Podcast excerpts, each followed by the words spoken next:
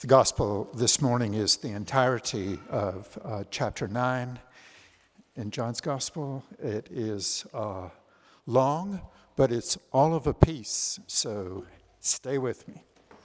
We remain at the Feast of Booths, um, and uh, here is our Lord as he passed by he saw a man blind from birth, and his disciples asked him, Rabbi, who sinned, this man or his parents, that he was born blind? And Jesus answered, It was not that this man sinned, or his parents, but that the works of God might be displayed in him. We must work the works of him who sent me while it is day. Night is coming when no one can work. As long as I am in the world, I am the light of the world. Having said these things, he spit on the ground and made mud with his saliva. And then he anointed the man's eyes with the mud and said to him, Go, wash in the pool of Siloam, which means sent. So he went and washed and came back seeing. The neighbors and those who had seen him before as a beggar were saying, Is this not the man who used to sit and beg? Some said, It is he. And others said, No, but it's like him. He's like him. He kept saying, I am the man. So they said to him, Then how were your eyes opened? And he answered, the man called Jesus made mud and anointed my eyes and said to me, Go to Siloam and wash. So I went and washed and received my sight. They said to him, Where is he? And he said, I don't know. They brought to the Pharisees the man who had formerly been blind. Now, it was a Sabbath day when Jesus made the mud and opened his eyes. So the Pharisees again asked him how he had received his sight. And he said to them, He put mud on my eyes, and I washed, and I see. Some of the Pharisees said, This man is not from God, for he does not keep the Sabbath. But others said, How can a man who is a sinner do such signs? And there was a division among them. So they said again to the blind man, What do you say about him, since he has opened your eyes? He said, He's a prophet. The Jews did not believe that he had been blind and had received his sight until they called the parents of the man who had received his sight and asked them, Is this your son, whom you say was born blind? How then does he now see? His parents answered, We know that this is our son, and that he was born blind. But how he now sees, we do not know, nor do we know who opened his eyes. Ask him. He is of age. He will speak for himself. His parents said these things because they feared the Jews, for the Jews had already agreed that if anyone should confess Jesus to be Christ, he was to be put out of the synagogue. Therefore, his parents said, He is of age, ask him. So, for the second time, they called the man who had been blind and said to him, Give glory to God. We know that this man is a sinner. He answered, Whether he is a sinner, I do not know. One thing I do know that though I was blind, now I see. They said to him, What did he do to you? How did he open your eyes? He answered them, I've told you already, and you would not listen. Why do you want to hear it again? Do you also want to become his disciples? And they reviled him, saying, you are his disciple, but we are disciples of Moses. We know that God has spoken to Moses. But as for this man, we do not know where he comes from. The man answered, Why, this is an amazing thing. You do not know where he comes from, and yet he opened my eyes. We know that God does not listen to sinners. But if anyone is a worshiper of God and does his will, God listens to him. Never since the world began has it been heard that anyone opened the eyes of a man born blind. If this man were not from God, he could do nothing. They answered him, You were born in utter sin, and would you teach us? And they cast him out. Jesus heard that they had cast him out, and having found him, he said, Do you believe in the Son of Man? He answered, And, and who is he, sir, that I may believe in him? Jesus said to him, You have seen him, and it is he who is speaking to you. He said, Lord, I believe. And he worshiped him. Jesus said, For judgment I came into this world that those who do not see may see, and those who see may become blind. Some of the Pharisees heard him say these things and said to him, Are we also blind? Jesus said to them, If you were blind, you would have no guilt. But now that you say, We see, your guilt remains. This is the gospel.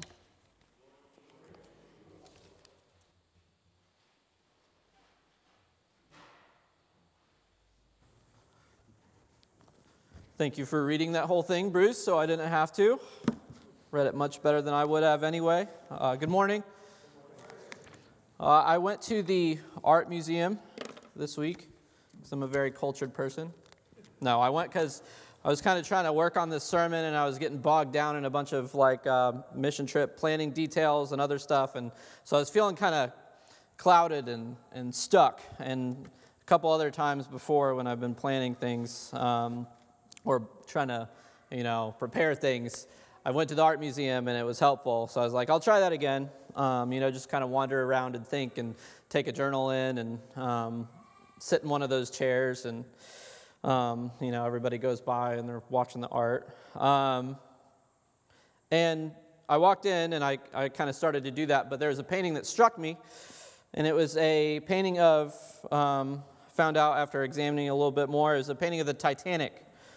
Um, it's a huge painting of people desperately clinging to lifeboats that were kind of, some were flipped over a little bit, some were completely flipped over but they were all grabbing onto lifeboats. And it was by a German painter named Max Beckmann. Probably not pronouncing that in a German way, but that's okay. Um, and he, he actually started it um, a few months after the Titanic sank, based off of news reports that just really struck him. And I was then struck by another painting that was right next to it. I saw it was also by Max Beckmann. I was like, oh, that's cool. Come to find out, the whole room is Max Beckmann. It's like the big Max Beckmann room. There's a big statue of his face in the front that I missed.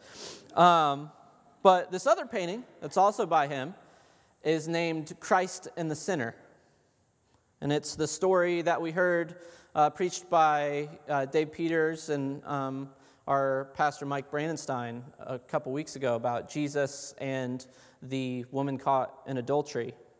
And he, he painted it in a very like abstract way. Uh, you know, the, the, the, the figures are obviously all kind of like caricatured. He dramatically painted the crowds, all of them with accusatory, angry faces. One art critic actually called it a drama of hands because of how much is communicated in the hands of the people in the crowd. Some of them had spears, some of them had rocks in their hands, one man has this ridiculous nose upturned at the woman with an accusatory finger pointing at her. And the woman is kneeling at Jesus' feet, begging him for mercy with her hands clasped. And Jesus is in this position where he's got his back to the crowd, shielding her with one hand, pushing the crowd back and one, one hand cupped, embracing the woman. Woman's like in an obviously vulnerable situation. Her, her, her chest is actually exposed. That's the only reason I didn't put it on your liturgies this week. But, and I don't think, you know, Max Beckmann drew that to like sexualize her, even call back to um, her sin, but because he's, he was painting her as this vulnerable woman. And Jesus stands between her and the crowd like a, like a shield. A lot of Beckmann's work, as I wandered around, is focused on desperation. Um, Beckmann was actually a painter um, who went to uh, war in World War I as a medic, and he experienced all the horrors of World War I in the trenches. And then later, when World War, when the Nazis took over in Germany, um, he was declared to be a cultural Bolshevik. And the, the picture of, that he drew of, uh, of the scene of Jesus and the woman was actually used as proof. Nazis used that as proof um, of uh, his um, cultural kind of communism. And, um, and so he had to flee. He was, he was exiled. He had to flee to, to the United States. He became an art professor at Wash U here in St. Louis for a few years. And through all this, he just he experienced the worst desperation of humanity, humanity in its most desperate form um, in sin and suffering. And that's reflected in a lot of his art. That's the kind of guiding theme through, the, um, through the, his, his painting of the Titanic and of um, Christ and the sinner and a lot of his other art. Desperation. He painted desperation and he painted it, um, he found a, a beauty in it. And that's what we're going to talk about today because we're talking about Jesus' encounter with a man who is in one of the most desperate situations you can think of. We're going to see how Jesus treats him, what happens with them, and then I think we're going to see a little bit of ourselves. I hope that we see a little bit of ourselves in the desperation of this man by the end of the sermon today. So we are going through the whole chapter. I won't read the whole thing again. Um, but it would be helpful if you followed along in your Pew Bibles or if you grab a journaling Bible um, in, in the back in the narthex. Uh, that's yours to keep if you don't have one. Um, and we'll walk through it. So, starting off, beginning of the chapter, Jesus sees this man who he, he's been known to people around there that he was born blind. They know this. And his disciples asked him, Who sinned, this guy or his parents? Which is, you know, don't miss the craziness of that. They're actually asking if he had sinned in the womb, like his prenatal soul had um, done some sort of, committed some sort of sin in the womb that made him come out uh, without the ability to see. Or, you know, did his mom sin? Was kind of the, um, the insinuation there that his mom may have committed a sin while he was um, in the womb. And this question was kind of reflective of a widespread belief of the Jews at the time, and I mean, honestly, much of the, um, much of the world, that for serious diseases like this, somebody was to blame. You can label that a number of ways. You can call that karma. Um, I think today, a lot of the places, places we see this um, in the church context is called the prosperity gospel, right? You um, follow God, you obey God, you get good stuff. Do good, get good. Follow Jesus, get health, wealth, and prosperity. If you don't believe, you get sin and sickness and poverty. And that's kind of, I mean, they kind of believe this little form of the prosperity gospel. And we'll see that's what the Pharisees believe too, looking a lot like Job's friends, his worthless counselors, as he calls them. And there are, pe- there are people that will tell you that, that'll give you different forms of that. But Jesus is saying here, no, it wasn't some sin that he committed or some sin that his parents committed.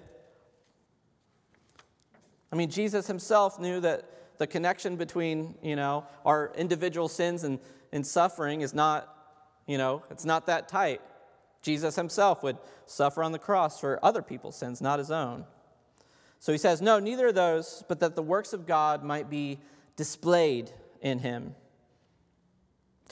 And I want to talk about that for a second because I think there's a lot of people who would say, Okay, Jesus, I'm, I'm glad you said it's not because of his sin or his parents' sin that he's been born blind all these years because but but you're saying it's because God wanted to do something with him? And, and that's that kind of gets into a can of worms that's also really hard. That gets into the question of theodicy, which, is, which just means um, we have this uh, concept that God is good, but then we also know that life is not good many times. Life is hard, there's suffering. So, how do we, how do we fit these two things together with both a good God and suffering? There's been a number of, number of answers to that question. And let me say first, I don't think there's any answer that any worldview can give you that will leave you saying to the question of that big question of suffering and theodicy, saying, ah, you know what, that's, that's great. Everything makes sense now. I, I, I can't give you that answer here. I can't give you an answer that'll leave you saying, oh, thanks, Sam, that's awesome. I'm glad you cleared that up for me. So there, you know, I mean, we have the answer of atheism that um, the answer that, that atheism gives is just, well, you just take out the good God part and you just have the suffering. You just have suffering due to accidents and causes outside of your control. Is that satisfying? Is that really satisfying? And then there are some Christians, I have good friends, actual, you know, this is not an issue to divide over. These are actual brothers and sisters in Christ, and I'm friends with many people who would say this that there are just straight up accidents, that God doesn't have a hand in our suffering, either because He could and chooses not to, or because He can't. Is that really satisfying to anybody? If you're suffering and really grasping with this question of theodicy, what I'm about to say, it's still not going to leave you, you know, with an impression of, ah, that's great. Thank you, Sam. Appreciate that. That ties it all together. I don't think there's anything that really will. There's not an answer that really will. So, with that happy preface, let me give you two things. Um, I want to say two things about Jesus' statement here. First, this statement that Jesus gives is in particular reference to the man born blind. And we'll talk about what that means for him in a minute. And this may be hard for some of you to hear, or some of you might disagree with me, um, but stick with me to my second point. But I do think that Jesus' statement fits in a long line of biblical witness that nothing, not even the bad stuff like disasters and war and disease, is outside of God's hand, outside of his care and control. Even the hard stuff, even the stuff you're born with. And after you see Paul in Romans, after talking about suffering and sin and weakness and groaning, Paul says in Romans 8:28 that for those who love God, all things, all things, the good, the bad, the hard, the suffering, all things work together for good, the good of those who love God. And we're called to give not only that, but we're also called to give God glory in our suffering and our diseases, and that can be really hard. But let me also say this number two, glorifying God in suffering, in pain, it doesn't always look like happy go lucky praise. Sometimes it might. You know, we see the disciples doing that next. Sometimes it might, but sometimes it looks like mourning. I've seen people try to remind those in the depth of suffering, you know, even death of a, a kid or a bad diagnosis. They try to invoke passages like this and like Romans 8:28 to say, don't worry, God's got this. This was meant for good, so glorify him in it. Right? Almost as a dismissal of mourning and grief. And while true, while well intended, I think a lot of times it's just meant by the person saying it to remove the discomfort of suffering, of mourning. And that can be very unhelpful to people, that can be harmful to people. This story has a quick and ha- happy ending, right? The guy gets his sight back. But when it doesn't look like that's coming, it's okay not to prance around. God doesn't tell sufferers to just kind of suck it up and put a smile on and sing kumbaya. We have the book of Lamentations, we have the book of Job, we have the book of Ecclesiastes and the Psalms of Lament. We have all this stuff for a reason because God wants us to direct our mourning and our grief and our suffering to Him. That's also glorifying to God. It's not just glorifying to God when they're just straight praise, right? It's also glorifying to God. We see this throughout the Bible to bring our suffering to Him, even sometimes to ask why. What's going on here, God? He wants you to come to Him in the midst of struggling with this question of theodicy. That's glorifying to God. The only other reference we see to this story in the book of John is when Lazarus dies. Some of the people that are mourning for Lazarus are like, Jesus, Jesus healed this blind man. Why didn't he heal Lazarus? Why didn't he help his friend? And Jesus doesn't come and correct their theology. He doesn't come and rebuke them. He doesn't tell them to smile and turn to their hymnal to turn their hymnal to a happy song. He sits down and he weeps with them. The ultimate answer that Christianity gives to the question of suffering isn't a straight, you know, airtight philosophy. It's a person, it's Jesus who comes in our desperation. So, going on in our story, this guy is desperate. That's where he is. He's desperate. He can't see. And since he couldn't see, he couldn't work, he couldn't provide for himself. So, the only way he could survive was by begging. That's what everybody knew him for. We don't even have a name for him. He's the blind beggar here. So, last time I preached a few weeks ago was about Jesus as the light of the world. And here, um, this story probably happens weeks or months after. Jesus is setting out to show that he's the light of the world. And he comes to this guy who's lived his entire life in darkness, literal darkness, and sets out to give him light. So that's what Jesus means when he says that the works of God might be displayed in him. So Jesus spits on the ground and he rubs it together and he makes mud and he sticks it in his eyes. Jesus likes to spit. Um, he does this two other, at least two other times uh, in, in Mark when he's, when he's healing people. I never, you know, I don't know. There's some guys that were just laughing at that. I, I, I never feel the need to spit unless I'm like walking around outside with a group of guys, and then there's just, I don't know, there's some there's some sort of, a psychologist should study that. But Jesus, he spits in the ground. I'm not sure why. There's a few um, possible, you know, there's some theories that I read as to why. not super convinced by a lot of them. Um, maybe the most convincing one is that this is an act of recreation. You know, God spoke the earth and everything into existence. So Jesus spitting was an act of recreation, and God made man out of the dirt, and so he's, you know, that could be. But one thing that I think is pretty clear here is that this miracle required the blind man to acknowledge his desperate need. It required faith and trust in this Jesus who he couldn't even see on the part of the blind man. And he did what Jesus said, and for the first time in his life, he saw. I don't know if you guys have ever seen the videos of people who are colorblind putting on those glasses that can allow them to see color for the first time. They're really awesome. Just look, look one up. But imagine that and then amplify it by this guy's situation who's never seen before, and all of a sudden he gets all the light, all the color, all the beauty for the first time. It'd be really cool. Then we get to the investigation. So the investigation happens in four scenes, and you can kind of imagine it. Um, I don't know if you've ever seen Monty Python, but you can kind of imagine it in like a comedic sequence of Mo- Monty Python. Um, it's pretty funny. I heard some of you chuckling when, when Bruce was reading this, because um, it gets pretty ridiculous. Uh, so, first scene. The people, the first people to notice the change were the people who saw this guy every day, right? His neighbors.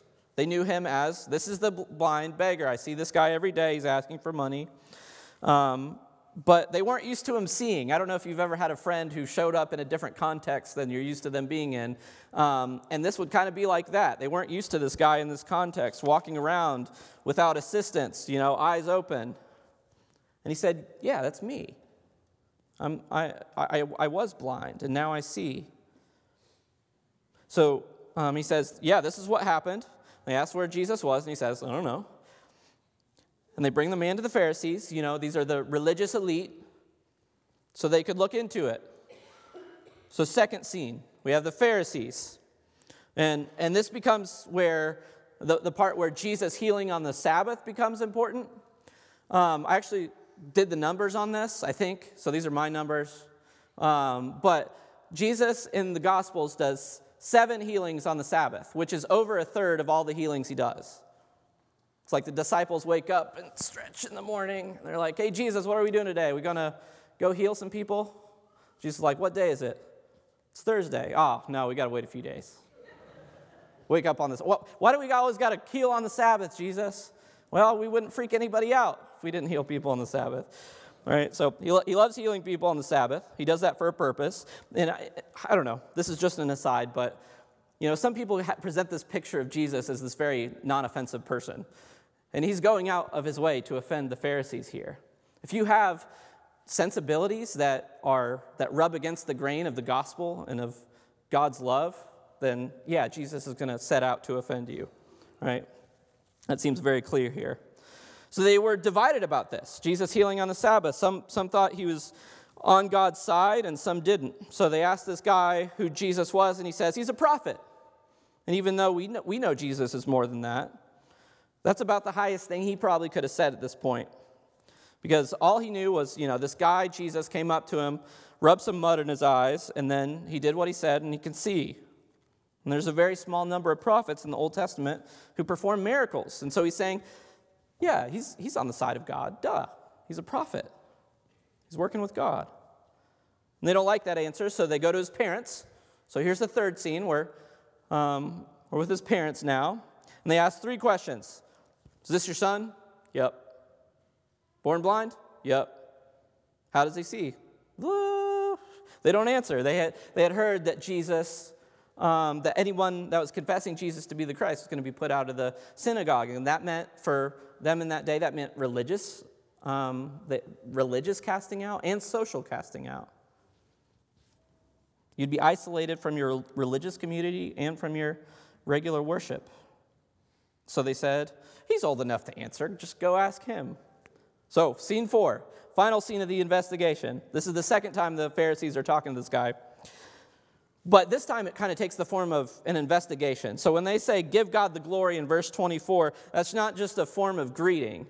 Um, that's actually a means of interrogation. When uh, in the Old Testament, you see when Joshua, um, back in the book of Joshua, was questioning um, Achan for his sin, he said, give God the glory. The kind of insinuation there is give God the glory or else, right? Tell the truth before God or else. They think he's hiding something that might allow them to um, both put together this guy's seeing and, you know, Jesus is this bad sinner. And so the man says, I don't know. I don't know if he's a sinner or not. All I know is I was blind and now I can see. Isn't that an awesome response? I think we can use that a lot today. We have this world where people don't like straightforward arguments as much um, as maybe people, people don't respond to those as well as they used to, but um, we live in a world where our, culture really does prize um, being authentic and you know uh, people respecting people's stories and stuff. So I don't know. I, I don't think that's the only way that we can evangelize to people, but I, I do think it's a good way of saying, you know, I see all the stuff you're saying about God, about Jesus, and you know, I, I don't know about all that. I don't want to get into the weeds of all that, but let me tell you about what he's done for me. Just one, one tool for evangelism. So they asked him again, um, maybe trying to see if he could keep his story straight, right? Let's see if he says the same stuff. And I love this part. Um, I've seen fans of like TV shows get together and they talk about like who their favorite side characters are in the TV shows, uh, in the TV show. And um, I've decided that my favorite side character in the New Testament is this guy because this is where this guy gets kind of sassy and sarcastic. And that's like my main defense mechanism to anybody, or not even defense mechanism, just like knee jerk reaction. My main knee jerk reaction to people is kind of just getting sassy. Um, that's how I communicate. Um, I've surely had to apologize to some of you for that before. I even had an interaction this morning. I think I was talking to Steve and I said something sassy, and I was like, I hope he didn't think I was like, you know, insulting him. Um, but you know, he, he gets sassy with these guys. He gets sassy with the Pharisees. Um, so he says, I told you already, and you wouldn't listen. What do you want to hear it again? Do y'all want to be, become his disciples too? It's amazing. Um, but having sass, I've also found, as a defense mechanism, does not make people happy in certain circumstances. Um, and in verse 28, we see the Pharisees revile him. And the original Greek word there means um, revile a person to his face, to abuse insultingly. So they were enraged by this, and they You know, they said, We're disciples of Moses, not this guy Jesus, wherever he's from. And so he continues with his sass and he says, Wow, that's awesome. That's amazing. He did all this stuff and you don't know where he comes from? So they did to him what his parents were scared of and they cast him out. He was ostracized, he was cast out. So he's gone in a very short period of time from being this blind beggar to receiving sight, and everybody's really interested in, in, him. He's got his 15 minutes of fame, and then now he's all of a sudden cast out of his community and his way of regular worship. They told him to get lost, and so what does Jesus do? He comes and finds him. And Jesus reveals himself as the Son of Man. And Jesus said, You've seen him. You notice that wording there? You've seen him. He has the physical sight. And now, once he sees him, he's seeing him spiritually. And he believes. And Jesus healed his spiritual blindness. And he worships. Let's look at those last three verses here, starting in 39. Jesus said, For judgment I came into the world, so that those who do not see may see, and those who see may become blind. Some of the Pharisees near him heard these things and said to him, Are we also blind? Jesus said to them, If you were blind, you would have no guilt, but now that you say, We see, your guilt remains. What does that mean? If you've admitted you're blind, if you said, We know we're in darkness, we know we're sinners, we know we're as desperate as blind beggars. If you said that, if you acknowledge that, if you came to terms with that, I, I could help you, I could heal that blindness. But since you say, no, no, we're good, we can see, you'll stay in your sin. And what Jesus is saying is, yes, you are blind. Everybody's blind. We all have, even though it was this blind man who was born with this inability to see, everybody's born with this disease called original sin.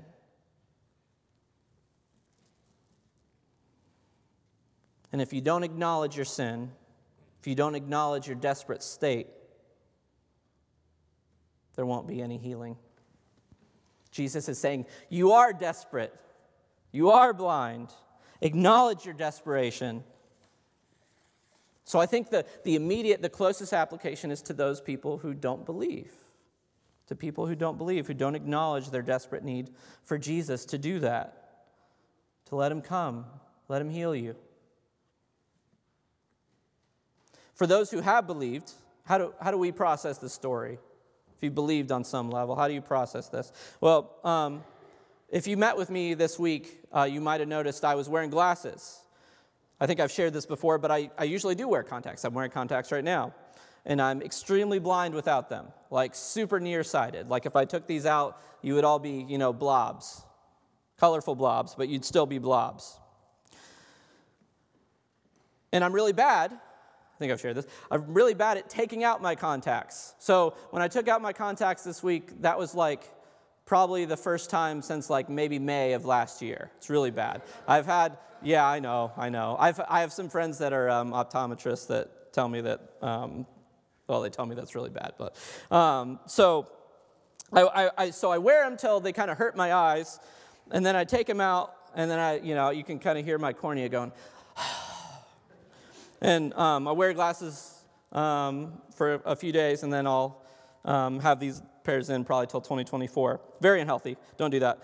Uh, but here's my point I can go days or weeks without remembering I have contacts in. Really, I don't, I don't even think about it.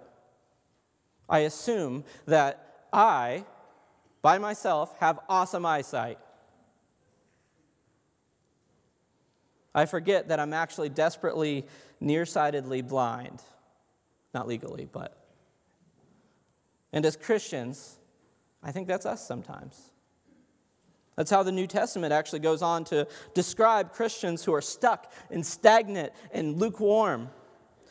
So, Peter, who's with Jesus here and had witnessed Jesus giving sight to the blind multiple times, says in, um, in one of his letters, 2 Peter 1, he says, Make every effort to supplement your faith with virtue, virtue with knowledge, knowledge with self control, self control with steadfastness, steadfastness with godliness, godliness with brotherly affection, and brotherly affection with love. For if these qualities are yours and increasing, they keep you from being ineffective or unfruitful in the knowledge of our Lord Jesus Christ. But whoever lacks these qualities is so nearsighted that he is blind, having forgotten that he was cleansed from his former sins. So the imagery there is you're so far removed. It's so far away from you. And you're, since, since you've been relying on your own eyesight apart from Jesus, you are so far removed from your original cleanse. Like when Jesus first forgave you and you first realized the beauty of the gospel and your need for Jesus and you came to him and he forgave you, you're so far from that. You're so far from that event, from, that, from, from when that happened, that you've lost sight of it. You've, you've forgotten that you came to Jesus as a desperate, blind beggar. So he's saying the cause of Christian stagnation and growth and stuckness in sinful patterns is nearsightedness. Yeah, Jesus opened my eyes a long time ago, but that's getting kind of fuzzy now. You're so far removed from being the desperate blind beggar at Jesus' feet that you assume, yeah, I'm doing pretty good. I can see pretty well. Revelation 3, we see that again. Um, through John, who wrote our passage today, Jesus writes a letter to the church in Laodicea, and here's what he says I know your works. You are neither cold nor hot. Would that you were either cold or hot. So, because you are lukewarm and neither cold nor hot, I will spit you out of my mouth.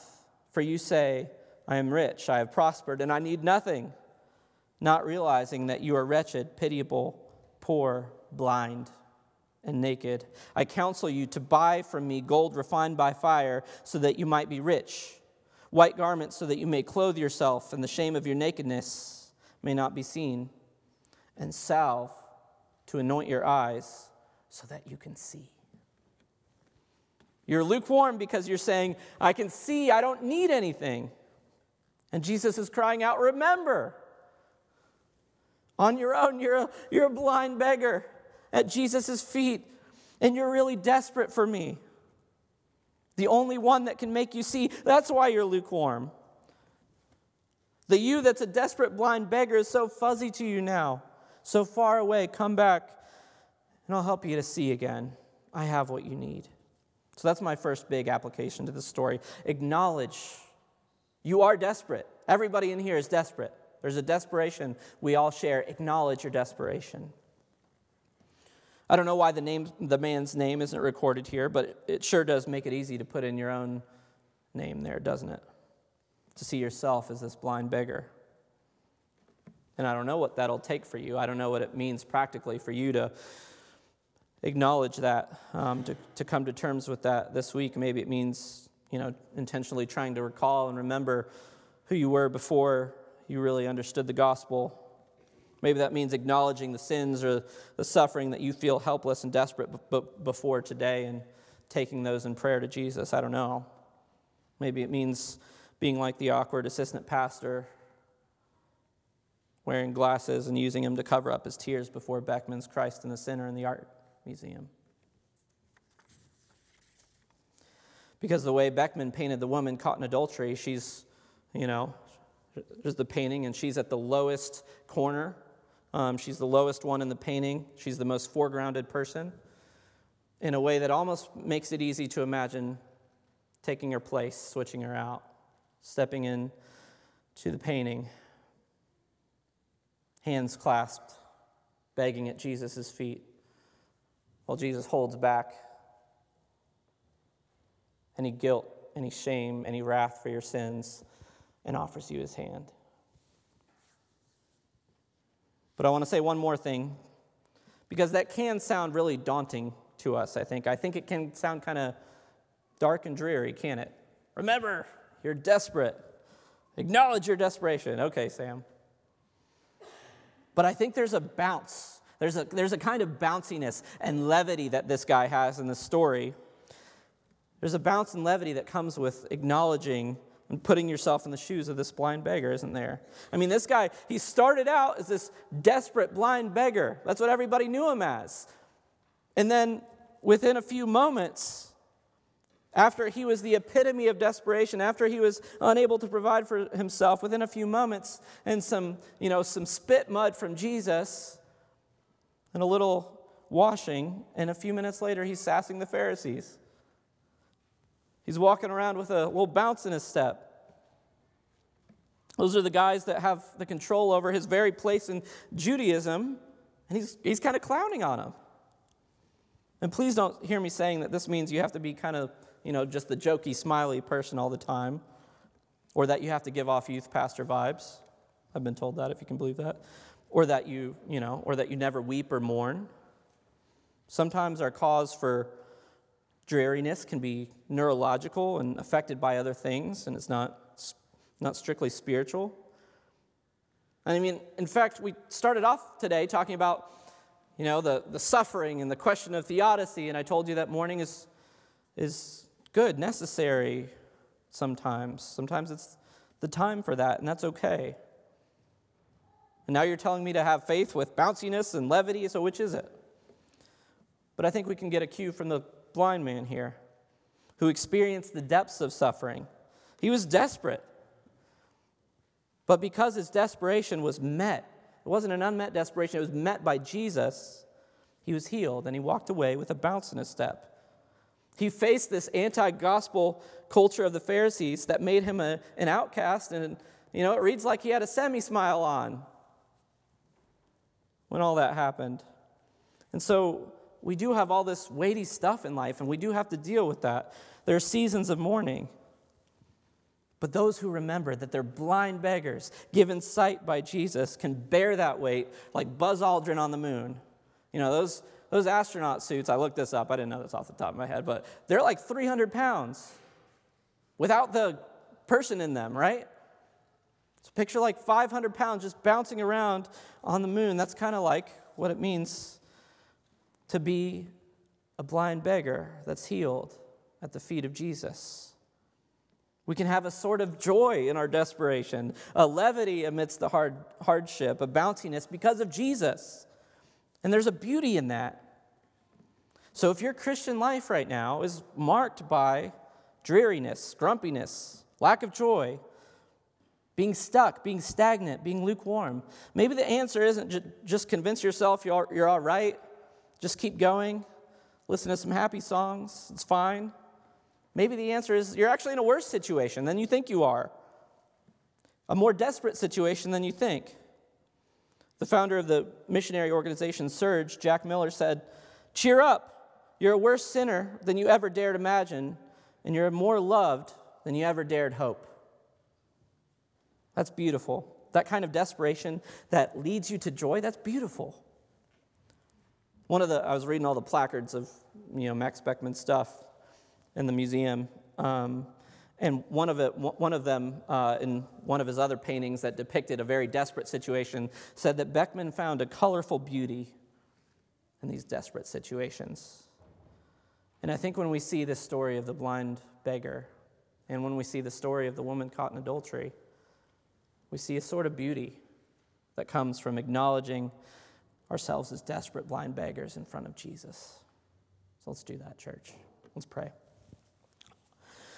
Lord, um, we desperately need you. But at our most desperate, desperate moments, you do come and find us, like you found the blind beggar, God. We, we pray that we would not lose sight of the beauty of the gospel, that though we deserve every bad thing, Though we deserve judgment for our sins, that you sent Jesus to take the punishment, bear the wrath for those sins. Help us to really internalize that, Lord. Help us to really own our desperation, our place as blind beggars healed at Jesus' feet, and help us walk with a bounce in our step because of that. Amen.